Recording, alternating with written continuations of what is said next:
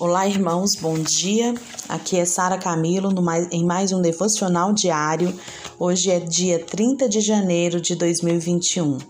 Hoje eu vou começar o devocional, né, me desculpando, pedindo perdão por ontem não ter conseguido gravar o devocional diário.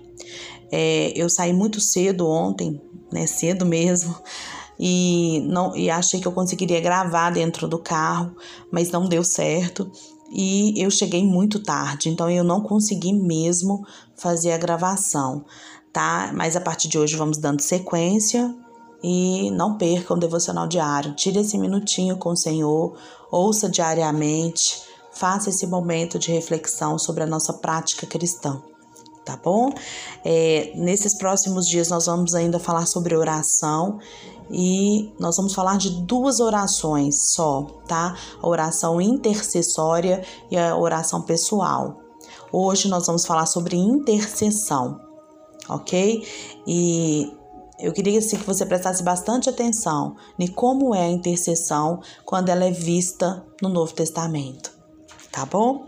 O nosso versículo é, é, chave de hoje está em Romanos 8, 28, 26, que diz assim: Do mesmo modo, o Espírito nos auxilia em nossa fraqueza, porque não sabemos como orar. No entanto, o próprio Espírito intercede por nós com gemidos inexprimíveis. E uma outra versão diz assim: o próprio Espírito intercede por nós com gemidos impossíveis de, ser, de serem expressos por meio de palavras. Então, muitas vezes nós condicionamos a oração a palavras. E aqui o apóstolo Paulo está nos ensinando que a oração ela pode ir muito além de palavras. Tá bom?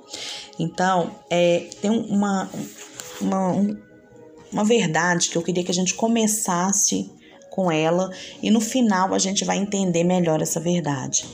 Mas ela diz assim que a moeda do céu, né, a moeda de troca do céu, né, vamos dizer assim, ela não é a intensidade da, da oração, mas ela é a fé que você põe na oração.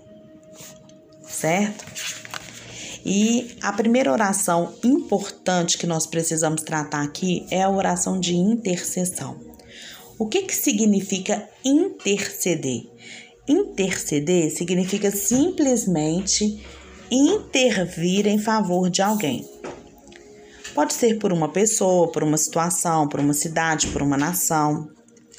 Na intercessão, nós chegamos diante do trono de Deus em nome ou em favor de outros, né? Para é, a gente ver uma intervenção divina naquilo que aquela pessoa precisa, naquele, naquilo que nós estamos intercedendo. Eu creio que se o Espírito Santo, irmãos, ele deve, deve conduzir tudo na nossa vida, isso também inclui a nossa vida de oração. Nós devemos aprender a cooperar em unidade com o Espírito Santo, que é o maior intercessor que existe. A intercessão, ela não deve ser usada para tentar manipular Deus ou, ou, as, ou as pessoas, né, para que nós possamos ter aquilo que nós queremos. Intercessão não é isso, tá? Considero, né, isso aqui eu, eu tô falando assim, com base também em estudo, que quando nós tentamos manipular a Deus, é, isso é feitiçaria, gente. Isso é bruxaria, a gente tentar mudar, manipular uma situação em favor da nossa vida. Portanto, isso é uma abominação diante de Deus, tá? Com a nova aliança, irmãos, é, tudo começa com a obra consumada da cruz. E a intercessão também ela deve ser assim. É Deus quem inicia e nós respondemos. Nós devemos decidir render nosso corpo como sacrifício vivo em oração diante de Deus e jamais esquecer de que é o Espírito que conduz a oração, que nos conduz em oração. Como esse versículo que a gente leu aqui, né? Do mesmo modo, o Espírito nos auxilia em nossa fraqueza, porque não sabemos como orar. No entanto, o próprio Espírito intercede por nós com gemidos impossíveis de ser expressos por meio de palavra. Já que o Espírito está intercedendo por todos os cristãos, não é isso que a Bíblia diz? Né? Com orações que não podem ser expressas por palavras, você acha né, que seria uma boa ideia se a gente se juntasse a ele? O que quer dizer isso? Isso significa que nós precisamos aprender a ser sensíveis a ele e a seguir a sua direção, né, de como interceder. Eu vi uma vez um, um, um eu não lembro quem que foi, mas eu lembro de um, de um pregado, eu não lembro o nome aqui, eu acho que foi o Reinhard mesmo. Ele contando que é, não foi no livro, não, foi numa pregação. Ele contando que uma mulher chegou para ele, né? Tá, ele estava no seminário, no congresso, e a mulher chegou para ele e falou assim: ele falou que deu uma palavra assim sobre oração, explicando sobre oração, explicando como orar e tal. E aí ele falou que ele que ele começou, ele, ele chegou a mulher perto dele depois do culto e falou: "Pastor, você pode orar? Você pode orar pela salvação do meu marido?" Aí ele falou que mais do que depressa, né? Ele deu a mão pra, pra mulher e falou, claro. Aí na hora que ele deu a mão pra mulher, o Espírito Santo falou para ele assim: não ore. Não ore pela salvação dele. Aí na hora ele falou, ele diz ele que entrou em conflito com ele mesmo e falou: Como assim? Eu não vou orar pela salvação do marido dela? Aí o Espírito Santo falou para ele: Não, não ore, não ore. Aí ele olhou para a mulher e falou: Olha, infelizmente eu não posso orar pela salvação do seu marido. Aí diz ele que viu que a mulher, assim, na hora, né, ficou super nervosa. E era o primeiro dia de um congresso que duraria três dias. Aí ele conta que que nesse congresso, aí que ele pensou assim, nunca mais essa mulher não vai voltar aqui nunca mais, ela não vai terminar o congresso e ela vai me achar um louco, né, Espírito Santo? Mas aí o Espírito Santo explicou para ele, ela quer a salvação do marido não para que ele seja salvo realmente, mas para que ele seja bonzinho para ela, para que ele seja é, legalzinho, para que ele faça o que ela quer, sabe? Para que ele ela quer manipular ela quer manipular, não para que ele seja salvo verdadeiramente em Cristo Jesus, mas para que ele faça aquilo que ela quer. Aí ele falou: ah, então tá bom. Aí diz ele que teve o segundo dia de congresso, o terceiro dia de congresso, e a mulher tava lá. Ele viu a mulher lá. Aí, mas ele pensou assim: essa mulher nunca vai chegar mais para me pedir para orar. E aí, quando foi no terceiro dia do congresso, que terminou o congresso, a mulher chegou perto dele e falou: Pastor, na hora que o senhor falou que não iria orar, eu assustei e fiquei muito indignada. Como assim? Você não vai orar pela salvação do meu marido? Mas hoje, no final do congresso, eu entendi que a única coisa que eu queria era manipular Deus para que o meu marido mudasse para aquilo que eu acho que é o melhor para ele. Para aquilo que eu acho que seria bom, não para ele, mas para minha vida e para a vida da minha família. Porque ele deixaria de fazer as coisas erradas e ele passaria a fazer aquilo que era o certo. E e aí ela pegou e falou: Agora eu quero te pedir que ore pela, pela salvação do meu marido. E aí ele pegou e deu a mão para ela, ficou morrendo de medo do Espírito Santo falar de novo que não era para orar. Mas aí o Espírito Santo falou para ele: agora você pode orar. E aí ele orou, né, seguindo a instrução do Espírito Santo, ele orou pela salvação do marido e realmente houve a salvação do marido. Então, gente, é, por que, que eu contei esse caso aqui? Pra gente entender, sabe, que é, nós, nós temos que ser sensíveis à direção para intercessão, né? De onde que a gente tira que a única maneira de orar é expressar a oração através de palavra. Então a gente vai ter que buscar isso onde? No espírito.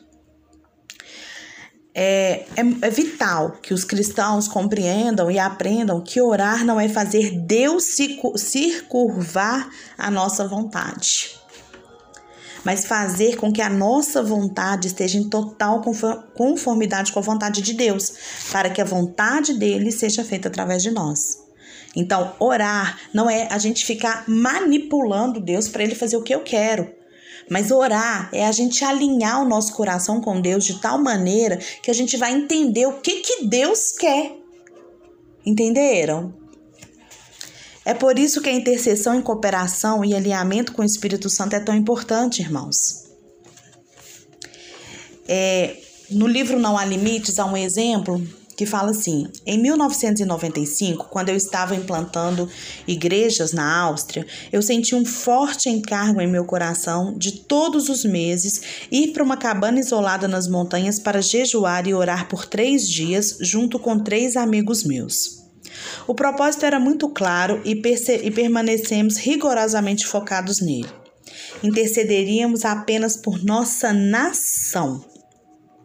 Gostaria que você entendesse, primeiro aqui, que a Áustria era considerada um dos países mais difíceis da Europa para ser alcançado pelo Evangelho. Todas as igrejas do país inteiro, elas eram bem pequenas, com exceção de uma que considerávamos uma mega igreja e ela tinha 200 membros.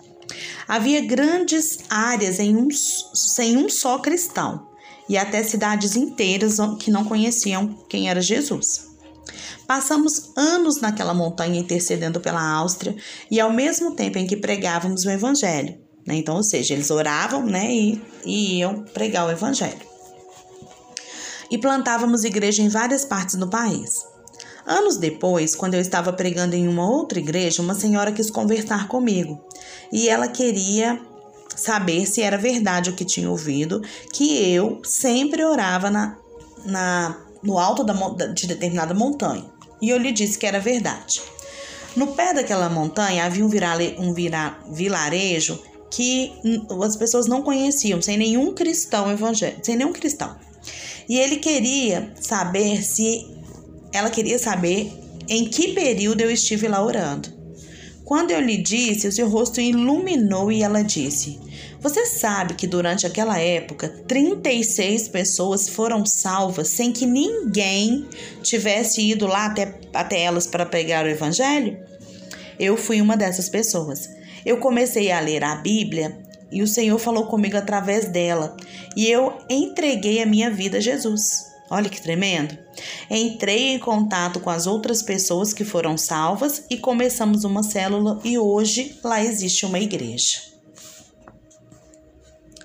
Olha que interessante, né? Toda honra e toda glória seja dada para o Senhor, que é o que ele fala aqui. Mas olha que interessante ele obedeceu o que o Espírito mandou deles irem para uma cabana durante anos interceder para que o país se abrisse ao Evangelho. Sabe? E assim, as pessoas ficaram sabendo disso, mas não teve glória para eles nisso. E o Espírito agiu de tal maneira que no pé ali daquela montanha, 36 pessoas converteram sem que ninguém pregasse para elas. Olha que tremendo. Embora eu ame quando eu posso interceder, nós devemos sempre nos lembrar de que não é a intensidade, irmãos, que traz o céu à terra, mas a nossa fé quando oramos. É o que eu falei aqui para vocês né, nessa, nessa ideia central aqui desse estudo. Presta atenção. Não é a intensidade que eu oro, a quantidade que eu oro, o tempo que eu oro. Não, gente. É a fé que eu oro.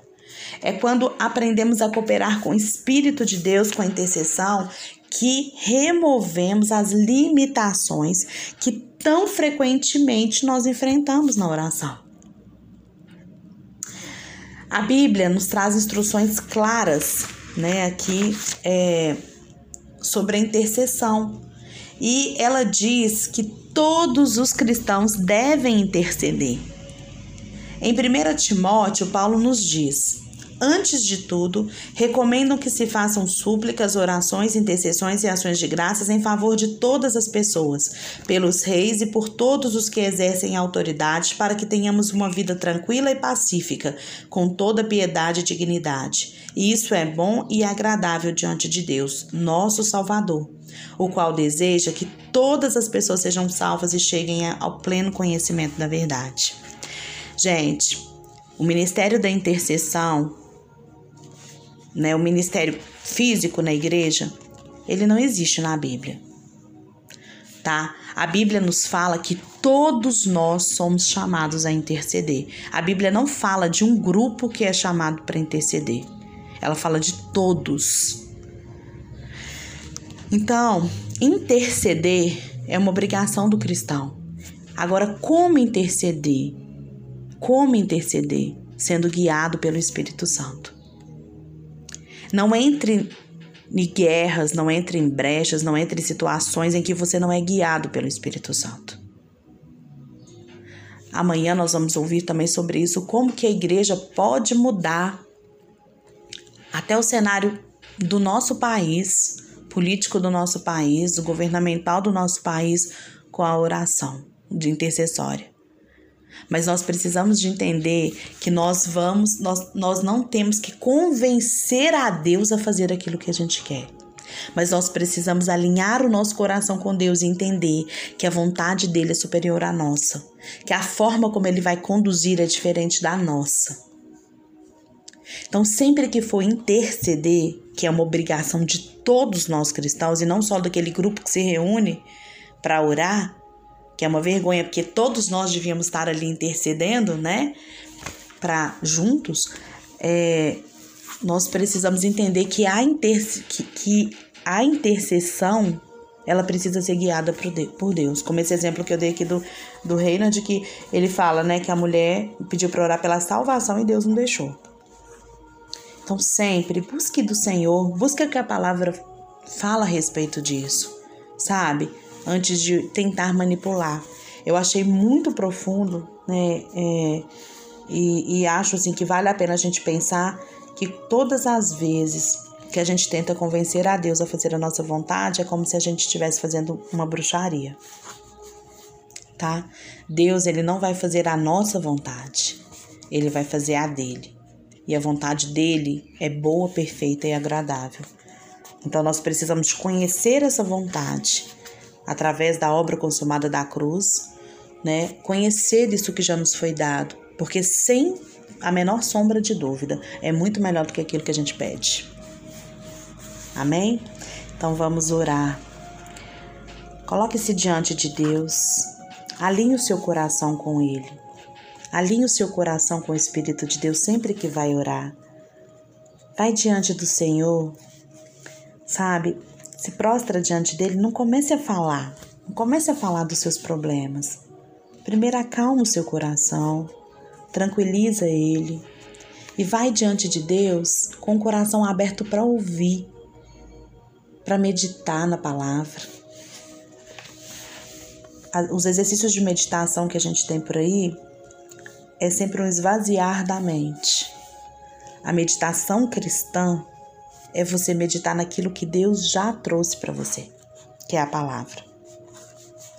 Comece a meditar Comece a, a buscar com intensidade, sabe? A presença do Espírito ainda maior na sua vida, a manifestação de Deus, a unção do Espírito Santo, né, que nós já temos. Comece a deixar que ela se manifeste e comece a interceder. Interceda. Nós temos que interceder sim pelo nosso país, pela nossa família. Nós precisamos de interceder pelo mundo, pelo, pelo planeta. Sabe, o cristão ele tem que entender esse posicionamento dele, mas não com a nossa vontade, mas com a do Senhor. Então ore, coloque-se diante de Deus e comece a interceder. Amém? Pai de bondade, de fidelidade, obrigada. Muito obrigada por estarmos aqui. Pai, ensina-nos a orar. Nós não sabemos orar como se deve, e queremos muito aprender, Senhor, muito. Ensina-nos a, a nos colocarmos com os teus olhos e com os teus ouvidos. Ensina-nos a compreender a Sua vontade e o nosso papel, Pai, como intercessores. Ó oh, Espírito Santo, ensina-nos a fazermos a diferença. Ensina-nos a compreender a Sua vontade, que é boa, perfeita e agradável. Pai, nós não queremos sermos cristãos cheios de glória nossa, através de intercessões ou de orações, mas nós queremos ser cristãos que manifestam a Sua glória através das nossas vidas. Por isso, Senhor, nessa manhã, nós te pedimos, ensina-nos a orar como convém. Em nome de Jesus que oramos. Ore você agora. Eu orei para que Deus nos desse, os, nos desse a condição de interceder. Agora você comece a interceder, mas não para que Deus faça a sua vontade, mas para que Deus faça a vontade dele. A vontade de Deus é que todo mundo seja salvo, mas não para o nosso bem-estar. Vamos pensar nisso? Tenha um excelente dia e até amanhã.